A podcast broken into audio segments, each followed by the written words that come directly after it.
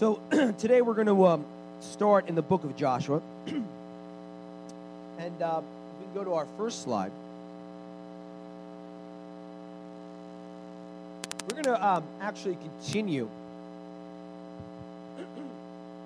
with last week's message of Joshua and Caleb. I wanted to continue with it because I felt like the Lord, there was more in the telling for us. And of course, like most stories of the Bible, we could spend lots of time on it, but I just feel like the Lord was saying, just, we need to continue.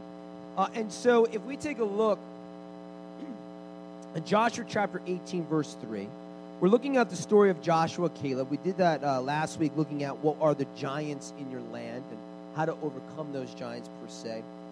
And so today we're gonna take a look at things a little differently, as usual. Joshua chapter 18, verse 3, and it says, "And Joshua said unto the children of Israel, How long are you going to wait until you possess the land, which the Lord God of your fathers has given you?"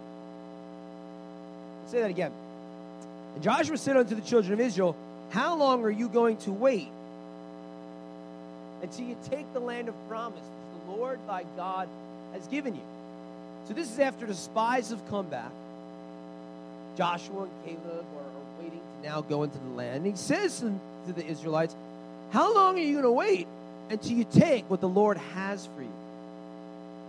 Because we're just kind of sitting around waiting and watching. Let's pray. Father, I just pray, Lord God, the Holy Ghost would just continue to just flood us today. Lord, that the same spirit that was amongst us in worship would just be amongst us in the teaching. Father, we pray for ready hearts and available hearts to receive from you, to hear of you. We pray that there would just be organization in the spirit, that you just bring everything together. That those people that are here that really need to hear this, including myself, would just receive and be open. Amen? All right. So as I was saying, how long will you wait? Or at least Joshua was saying. So the Lord has put in my heart, it's like, man, like, there's so many things that are of the promise of the Lord, which I do not have yet, that's there for the taking. There are promises the Lord has given us, right? And so we sometimes sit on the outside, like looking at, like, look at all these promises that the Lord has for us, but how come I don't have access to it and connection to it? At least that's what the Lord is putting in me. And so, what really is the promise of the Lord? Because I'm always humbled when people say, like, you use these words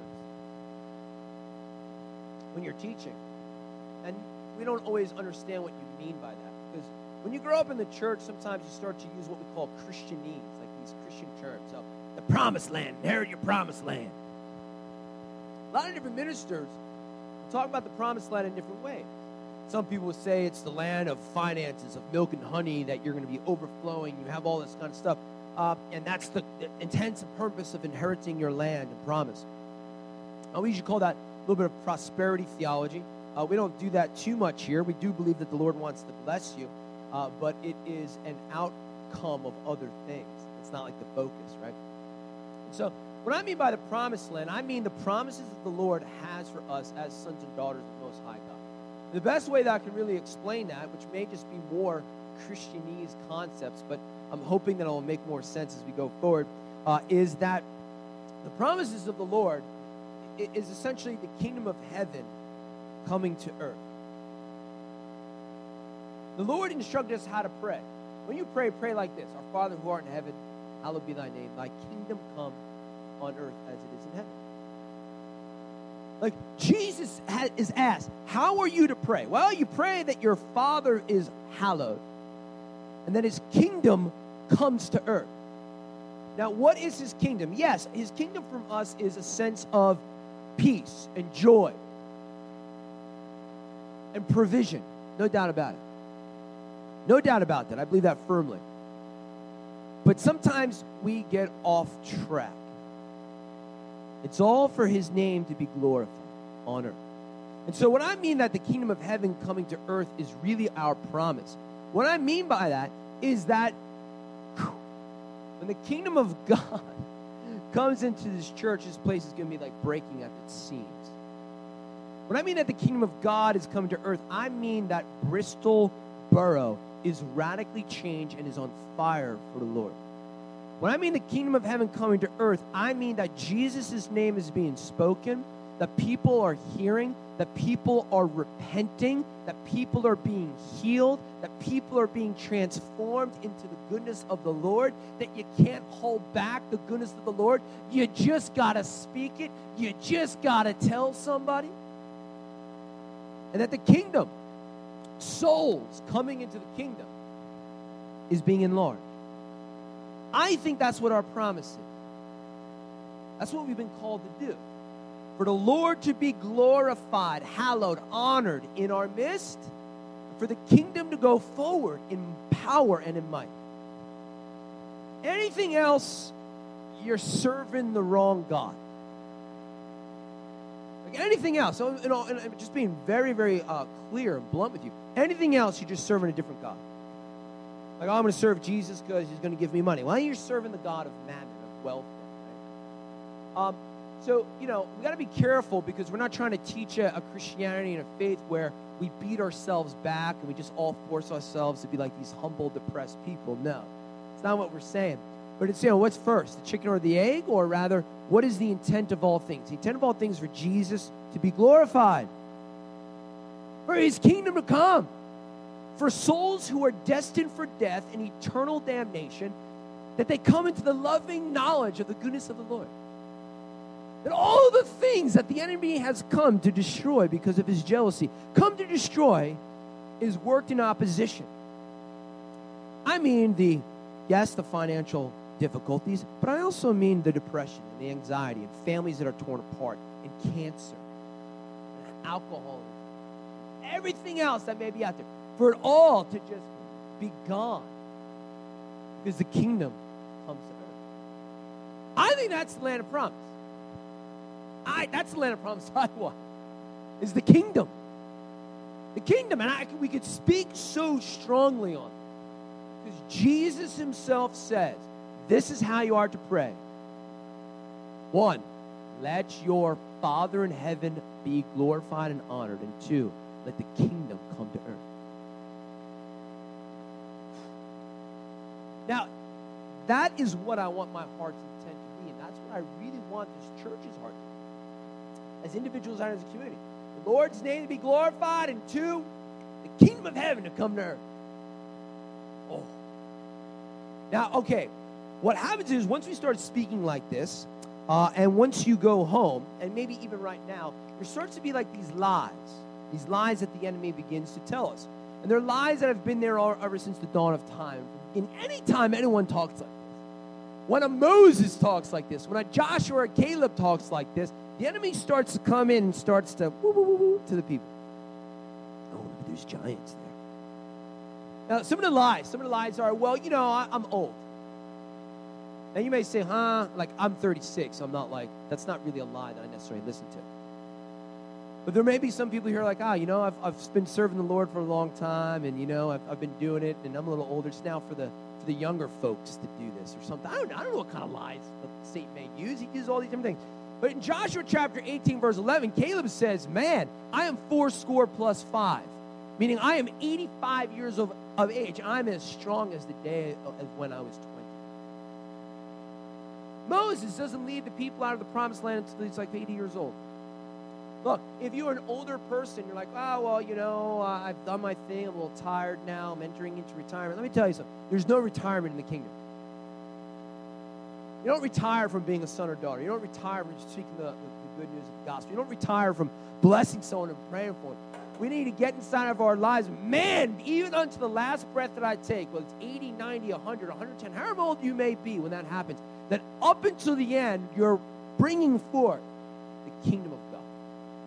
Some of us may think, well, we're too young. Well, that's interesting because Paul the Apostle tells Timothy, don't let anyone look down upon you because of your age. The kingdom has nothing to do with age. Someone who's 10 years old and is baptized in the Holy Ghost which they receive is not a junior varsity Holy Ghost. Come on now. Now, if you rely on your own human intellect and your own human abilities, then you can start playing that game. Well, you know, I know so much more than my son or daughter or the young bucks. I get that. But if you rely on the Holy Ghost and you're relying on the Spirit of the living God to live your life, to instruct, to edify, you could be 4 years old and your little daughter can say, well, Daddy, you know, that's not right. And ooh, get a conviction of the Holy Ghost. So it doesn't matter how old nor how young, unless you are playing by the rules of the world. I don't have the skills to do it.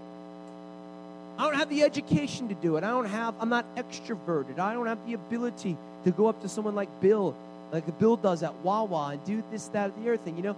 Dude, it's all lies. It's all lies. It's all lies. Now, he doesn't have to look like Bill.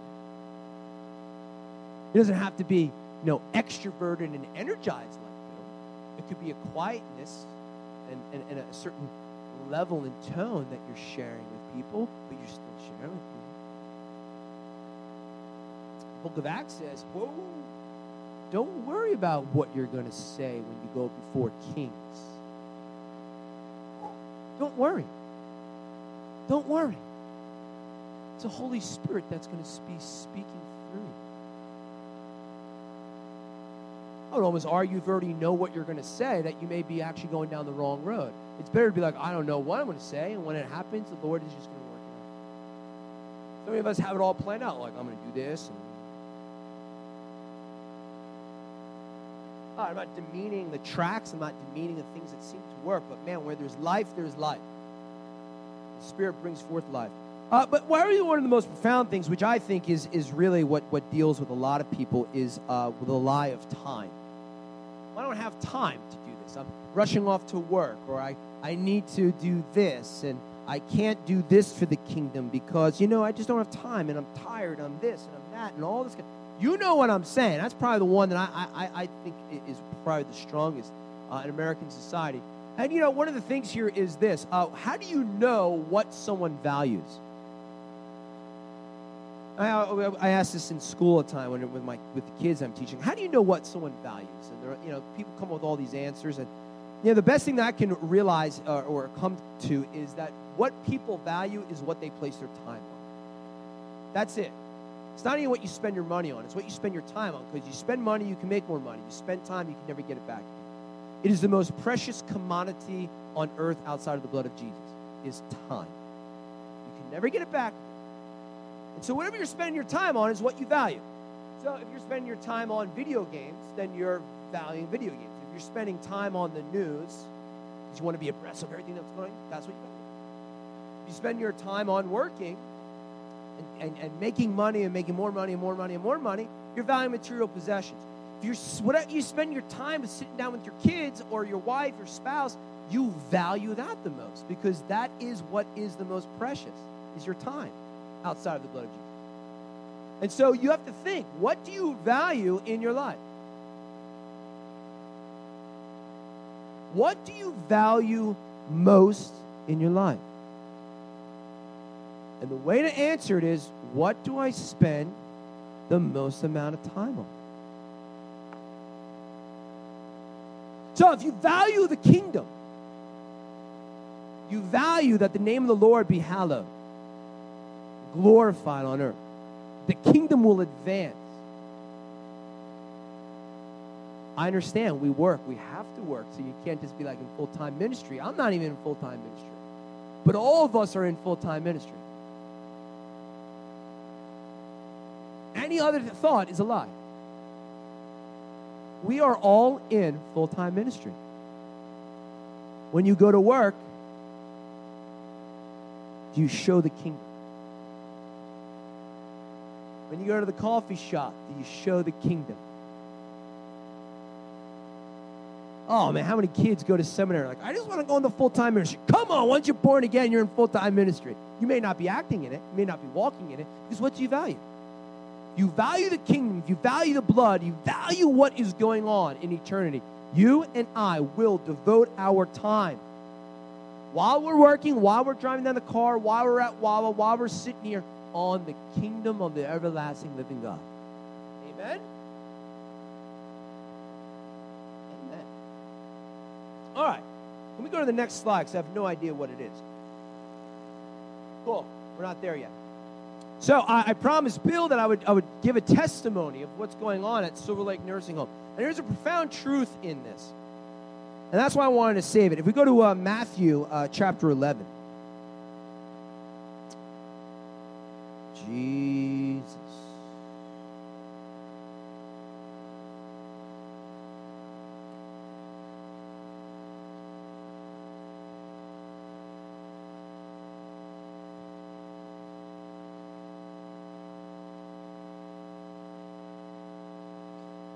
Matthew chapter 11, verse 12, it says, "And from the days of John the Baptist until now, the kingdom of heaven suffers violence, but the violent take it by force."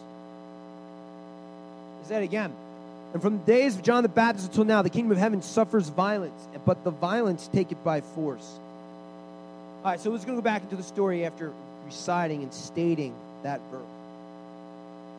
I guess beforehand it would make sense. The word force in Greek is biazo.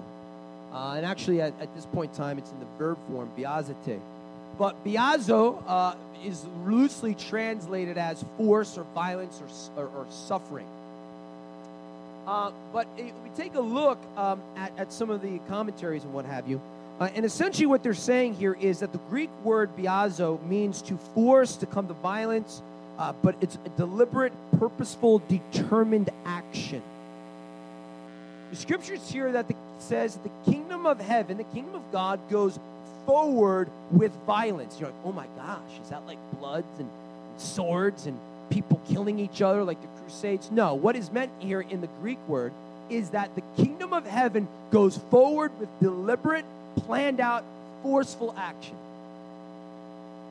Okay? So, we pause.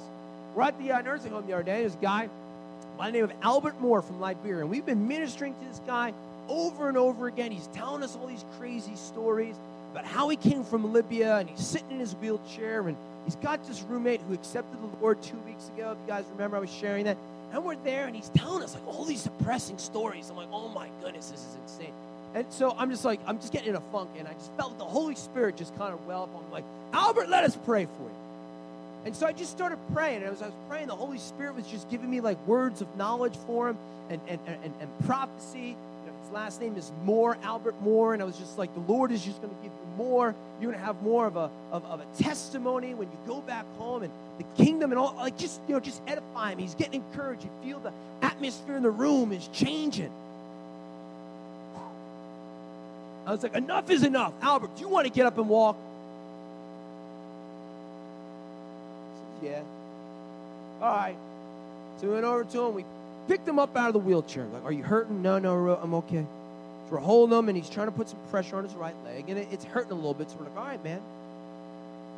We can just sit down. So he goes to sit down, and Tim just starts praying for his hip. And I just go around, and I turn around.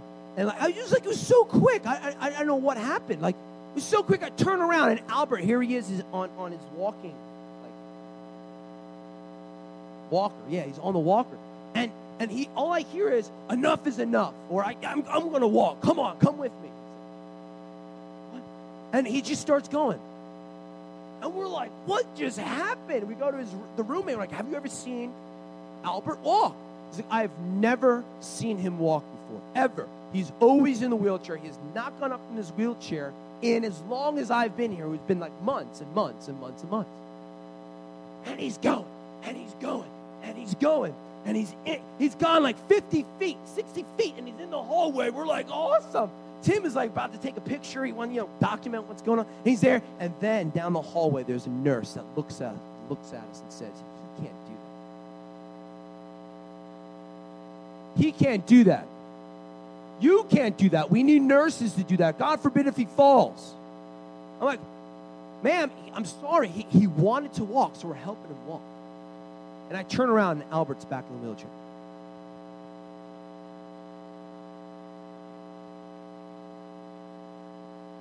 Amen. I know it's easy for me to say that when I'm sitting in church. But in the moment, I see someone with a level of authority in that place saying, you're not allowed to do that. Come sit down. And we're like, everything was like boom, boom, boom. Get what I'm saying? Like, I'm not perfect. I'm learning. I'm learning. But 3 years ago, I wouldn't be in a nursing home praying for someone having faith to see him get out of a wheelchair. It's okay. People are like, I don't know what to do. Should I come to the nursing home? Yes. But I don't know what to do. Just come and be quiet and see what happens. The pressure's come. What happens? So, what I'm getting here is this. The kingdom goes forward with force. Essentially what happened here is this woman used her authority and force to say he cannot do it and to declare that, and he sat down. Now, if I would have known better, if I would have been more in tune, I would have been like, no, the kingdom of heaven goes forward. He once could not walk, but now he can, and Jesus says he's allowed to. I wasn't there. I wasn't at that place. You know, it's okay. It's okay. It's okay. That's right. And next time we're going to go, and we're just going to believe that something like that's going to happen again, and we're going to walk with the authority. 1 Corinthians 2, chapter 2, verse 12 says, we have received not the spirit of the world, but the Spirit of God. There is a spirit of the world that says you cannot do certain things, but there's a Spirit of God that says you can. Ephesians chapter 6, verse 12 says that we are at war, not against flesh and blood, but by powers and principalities. That woman was a sweet woman. After she's like, I'm sorry, we have to be careful with insurance and things like that. And there's a point to that. But what was garnishing and what was controlling that situation? The spirit of the world. So you go forward with force and violence, not with a sword, but with the sword of the Spirit, right? The Scriptures. You go forward in faith, and you're fighting in the Spirit. That's how the kingdom goes forward. But it must be done in a deliberate, purposeful way in action. Too many of us sit back like I did at that time and just expected the kingdom to become manifest, like it's just going to happen. No, you are the feet. You are the hands of Jesus. You go forward, and you have to deliberately do stuff. You're just like, I'm just going to see if someone just miraculously asks me about Jesus, I will tell them about it. Come on. You got to go out, and you got to make it happen, okay? All right, go to the next slide. Jesus. So, remember, I led off with how long will you wait to take the land of promise? How long are you going to wait? You got to do something, because the kingdom of God goes forward with force, power, might, deliberate, purposeful action. The spies had to go in and fight. You need to go into your workplace and fight in the Spirit and pray and show love and tell people about the goodness of the Lord. You got to do something. You got to do it. Hallelujah. Thank you, Patrick. I need it, man, because this is a tough message. So, all right, I'm hoping this is going to make sense. I just pray, Lord, let this all come together. I've been talking to the kids at school about the craziness of the 1960s, civil rights movement, feminism, anti-war protests, anti-government, all that. It's a crazy time. The kids, you get a little excited about it. Like, wow, this is so great. It's all this. And they say, Mr. Greenock, do you think this is going to happen again? I'm like, nah, it's not going to happen. Like, what do you mean it's not going to happen? I'm like, it's not going to happen again. Like, we'll never have a counter-revolutionary, a counter-cultural kind of movement like that again. But maybe we will. And if we will, it's sitting right here. It's surely not sitting in public school. So they're coming at it not through the kingdom. They're coming at it like, well, could we have this major change in our society again? It's not going to happen in a public schoolroom. It's going to happen here. It's going to happen. Let me preface that. They say, well, what do you mean it's not going to happen? I said, because it has been shown that our generation, those people born between 1980 and 2000, they're born in 2000, I'm born in 1980. We're the millennial generation, the new generation. And it has been argued pretty successfully that the millennial generation is the most narcissistic generation that has ever existed on planet Earth. Time magazine calls us the me generation. They're like, oh, that's so unfair, Mr. Krenoff, all that kind of stuff. I would say, look, you asked me, is it ever going to happen again? said it's never going to happen again because we are apathetic. Like, what do you mean? I said, what's different now than ever before is the power of technology. Technology exists to distract you, to give you pleasure, to entertain you. When you are continually being entertained, you are continually being pleased. You have no time to think, no time to ponder, no time to contemplate what's going on in the world. I said, take your iPhone out, turn it over. They're like, what? Like, take your iPhone out, turn it over. Really? Yeah. Take out your phone, and you'll see that the logo of the phone is an apple that has been bitten into. The knowledge of good and evil. You have a device in your pocket that represents the tree of knowledge of good and evil. Sitting there, the world's information in your hand. That hand, that vice could expound worship music, or it can give you a video game to dull your pain. It can give you scripture verses, or to allow you to dull your pain, just surf through Facebook. It's an anesthetic. Makes us asleep. Makes us concerned with pleasure and entertainment. We know for a fact, as I tell them in school, that the little rush you get when someone likes your Facebook post, the little rush you get when someone likes your Snapchat article, the little rush you get when you hear your text in your pocket. We hook up technology, computers, up to your brain. We see which portions of the brain are being lit up when that happens. And we know for a fact, neuroscientists say that when you get that little rush from your text, that in fact the same portions of your brain that are lit up are the same portions of the brain that are lit up when one is on heroin, crack, cocaine. You physically get dopamine released in your brain. You get that little, ooh, someone just liked my book. And I said, if we have a nation and a generation that is continually after this stuff, that's all they know. It feels so good. How on earth are you going to put away the things of world to do some great majestic cultural change? Holy. So hard. And so if we go to the next one, and we get even creepier. And I said, look, I'm born in 1980. 1980 means that in 1996, the internet came out. And for 16 years, I remember a life pre-internet. 96, the rich kids on my street got it. 2005, I was in graduate school. I get this annoying email from this company called Facebook asking me if I would like to join Facebook. I actually started just for college. So you needed a college email address, a .edu, to get it. I'm like, what is this thing called Facebook? Then smartphones came out about the same time. So what I tell the kids, I went 25 years without the smartphone social media connection. I remember the day before the internet. I remember in 6th grade writing a position paper, a little book report, on a typewriter. They're like, what? I know I'm not that old. Things change very quickly. And I said, so what the sociologists say is that all people born before 1996 is considered a digital immigrant. Everyone born after 1996 is a digital native. So Ramon, when were you born? 84? So technically you would be a digital immigrant.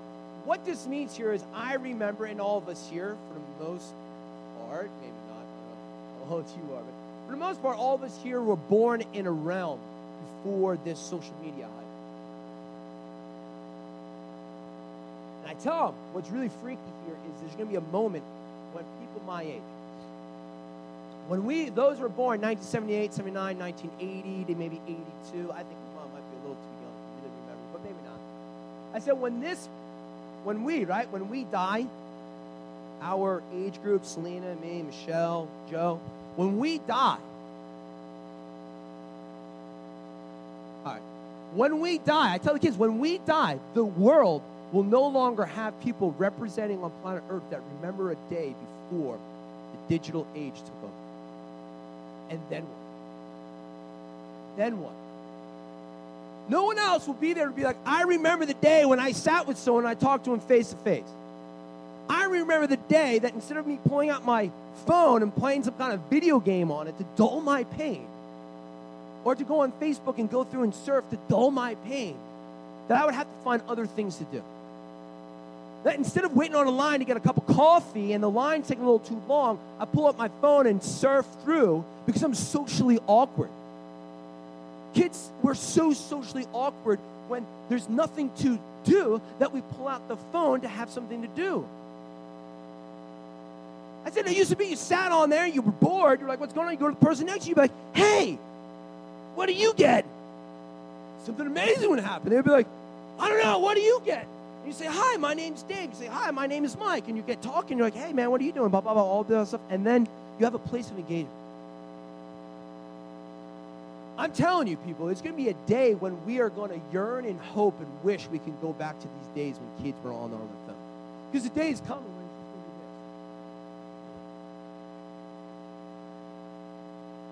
to be this. And now you're in another place, another reality. Days are going to come, you're not going to have to be virtual reality. We're going to be here but not be here. They're like, no, that's not going to happen. Come on.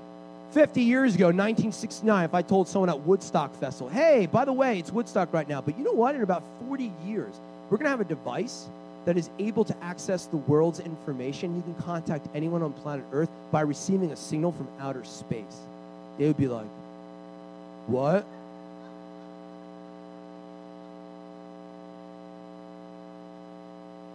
What is the world going to be like 50 years from now?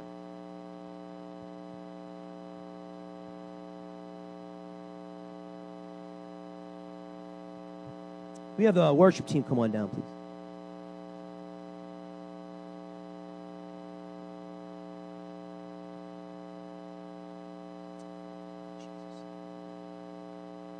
I tell them that it's not going to happen. It's countercultural, pushing against the flow of society. It will not happen amongst the public. Go to the next slide. The least diverse place in America is the college campus. Time Magazine, Washington Post, Huffington Post are all saying that the least diverse place on the planet Earth, or at least in the United States, is a college campus. 12 liberal professors to every one conservative professor. I am not trying to make some kind of liberal, democratic, Republican, Democrat thing here. No. What I'm saying is that we have a nation, a generation of people that are marching forth that know nothing else than what people have told them. And what the media has told them. In fact, it is argued, next slide, that essentially what we want in school, public school, what we want at college campuses, what we want in our world, are essentially wanting everyone to look different, but to think exactly the same.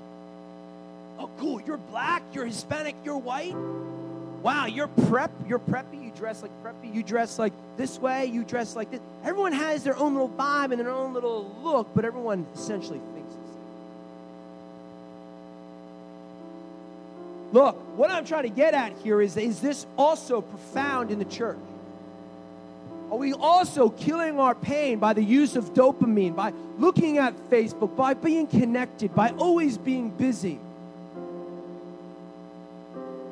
Do we make fun of the church, the big, expensive church that's got all the congregants in it and has lots of money and does their own thing, but here we are in our little Bristol. Do we look at them and say, oh, they're different?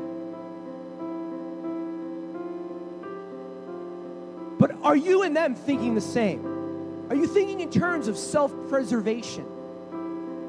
Are you thinking that I've just come to the cross so I can feel better? I just came to the cross and I just come to church because it's the right thing to do and I feel entertained here. And they receive their entertainment with whitewashed walls, with upper middle class Americans. And we get entertained with bruises and marks on our walls. But are we still just here to be entertained? Look, there are people that march forth in the 1960s, the 70s, and the 80s who get all crazy about save the whales. Climate change, vaccinations, anti-vaccinations. Oh my God, you can't wear fur. PETA this, PETA that. People get passionate to protest about trivial things. I can't quite say this in public school, but I can say this in church. Where are the protesters that raise the roof, raise the banner of revival, the kingdom of heaven come to earth? How many of us are just as fervent, just as excited, fire in our bones like people who want to have green peas? Where are the people in the church that are fired up and say, oh, I have an activism. I have a thing that is so great that's going to change eternity. And his name is Jesus.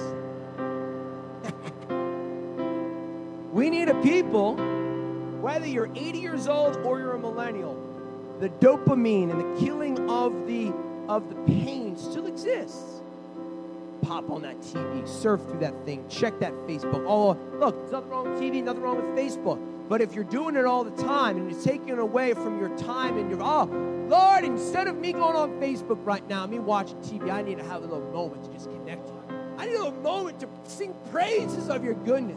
I need a little time to walk in the coffee shop. Instead of being on my phone, I'm going to go up to someone and say, hey, man, what's your name? My name is this. I got to tell you about a guy, and his name is Jesus. Can I pray for you, brother? Can I pray for you, sister? Hey, what are you going through? It seems like you're a little down. What's going on? Oh, no, what do you mean? You don't even know me. I know you're on your phone. You seem to be a little down. Can I tell you an answer of love, an answer of peace, an answer of excitement? His name is Jesus. Can I pray for you?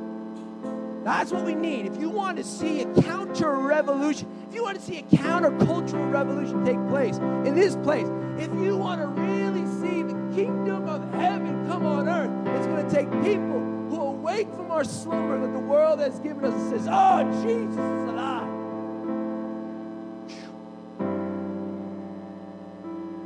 Next slide.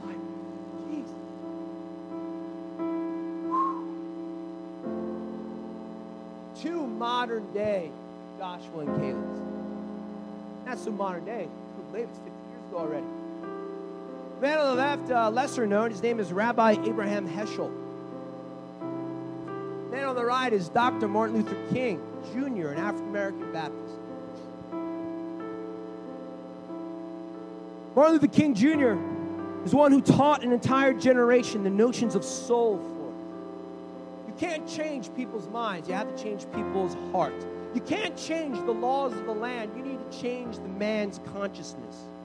You can make a law like the Civil Rights Act of 1964 that says that you are not to discriminate. But that's a law, and that's not going to work. What we need to do is we need to change the heart and the fabric of men so they see the love of humanity inside of them again. Dr. Abraham Heschel, the man on the left, is a Jewish man who is a prize professor of theology and Jewish thinking at Jewish Theological Seminary. In the 1960s, he's writing his profound work, The Prophets. Incredible work. He's sitting there typing. He hears on the radio the stories of the civil rights movement. He pauses, he stops. He's in awe and wonder of the almighty El Elyon, the Most High God. And he says in his memoirs, how could I write a book on the prophets if there's a prophet among us? He goes out, next slide, 1965, Bloody Sunday. They cross over into Selma, Alabama, 50 miles outside of Selma. The most vicious, the most racist governor of all the South, George Wallace, says we're going to have segregation yesterday, segregation today, segregation forever. Blacks and whites are not meant to be together. That's just the way that it is. This is after a law has even been made. And Abraham Heschel, Dr. King led a group of men, women, and children across a bridge. They entered into the town, and they're met with so-called policemen that have whips and chains and clubs and dogs and ready to sick people. Later on, Rabbi Heschel says, when I was walking that day in Selma, when I was walking that day, it was as if my feet were praying. We need people who think like that today. My feet, my hands, my arms, my voice, my lips, when I engage the lost, it's as if that's a prayer. When I go to someone at work and I just say, hey man, I'm here for you. Now that would be likened unto a prayer unto the Almighty. You see, these guys, they had something to live for.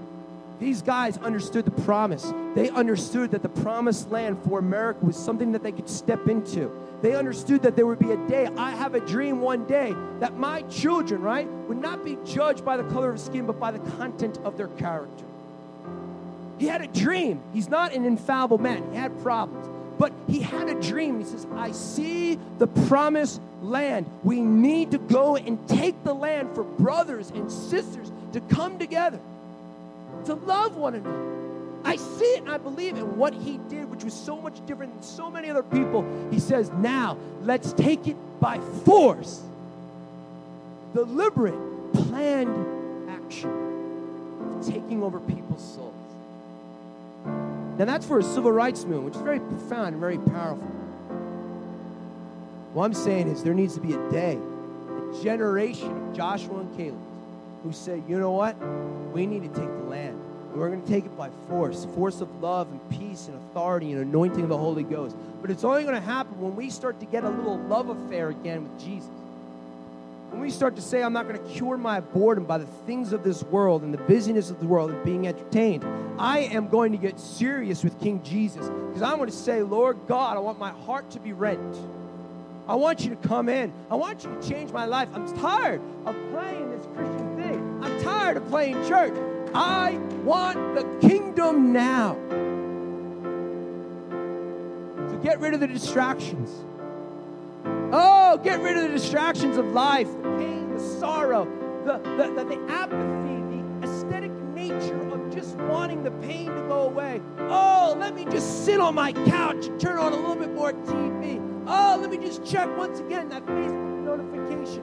No, we pray right now. I pray right now in the Spirit. Oh, all those things that are holding us back to engage the kingdom of God. Whatever it may be, whether it's the Facebook, or it's the food, or it's the busyness, or it's the money, whatever we put our time to right now, in Jesus' name, we pray right now, starting forth from here, that the kingdom of heaven goes forth with violence, with deliberate, purposeful action. Father, we pray right now in the Spirit that anyone that has a hold on them, anyone that is just so tired and so fatigued and so upset in their life that they hide behind a book, they hide behind a movie, they hide behind something, Lord, expose it right now in Jesus' name. For where the light is, darkness cannot reign, Lord God. I pray against right now a generation of people, of Americans, who are just sitting apathetic, waiting for the kingdom to come. I pray right now, Lord God, that this church right here, right now would be a purposeful generation. This is, oh, I want to seek your face, O God of Jacob. Oh, I want to be a purposeful person that steps in the morning and the gates of hell shake because of what you have been doing in my life. Let it be so in this day.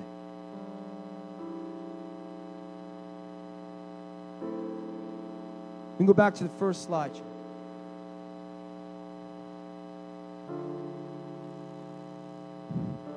Arise and go.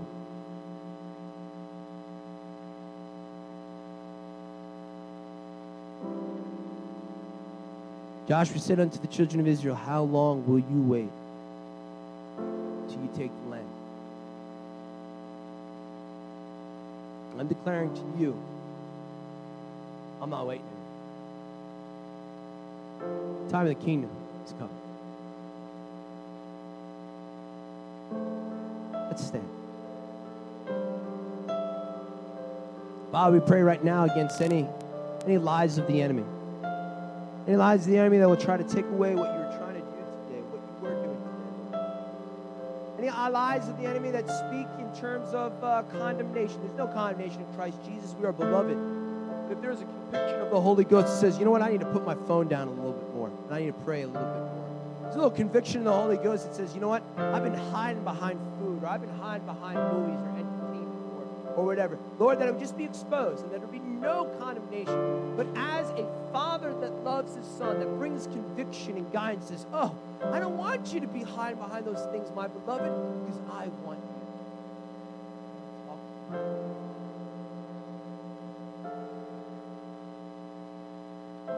Our Father who art in heaven, hallowed be thy name. Thy kingdom come on earth as it is in heaven. Our Father who art in heaven, hallowed be thy name. Let your name be glorified and honored on earth. Let your kingdom descend. Rend the heavens and come on down. Kingdom of heaven, come on down. Healing be released in Jesus' name. Financial breakthrough be released in Jesus' name. Healing, healing, healing. Physical, emotional, spiritual. Let the kingdom come in Jesus' name. Families being restored. Spouses being brought forth in unification in Jesus' name. Whoa, Jesus, right now let families be restored in Jesus' name. Husbands and wives restored right now in Jesus' name. Husbands and wives being restored in Jesus' name. Fathers and daughters and mothers and sons being restored in Jesus' name. Awake in my soul. Awake in my soul. Give us eyes to see and ears to hear. Give us eyes to see and ears to hear. To see the need for the kingdom. Jesus.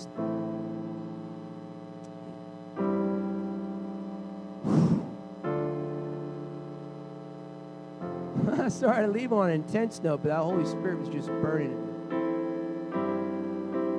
me. Have a wonderful week. See you downstairs.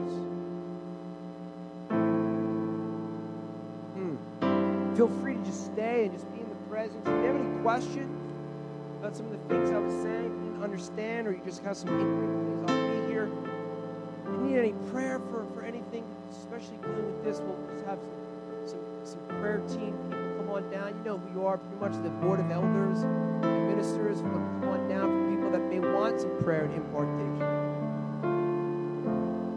As always, we just want to keep the atmosphere here a place of praise, a place of honor and worship in the Lord. Amen. Amen. Oh, praise the one who made my dead and raised his life.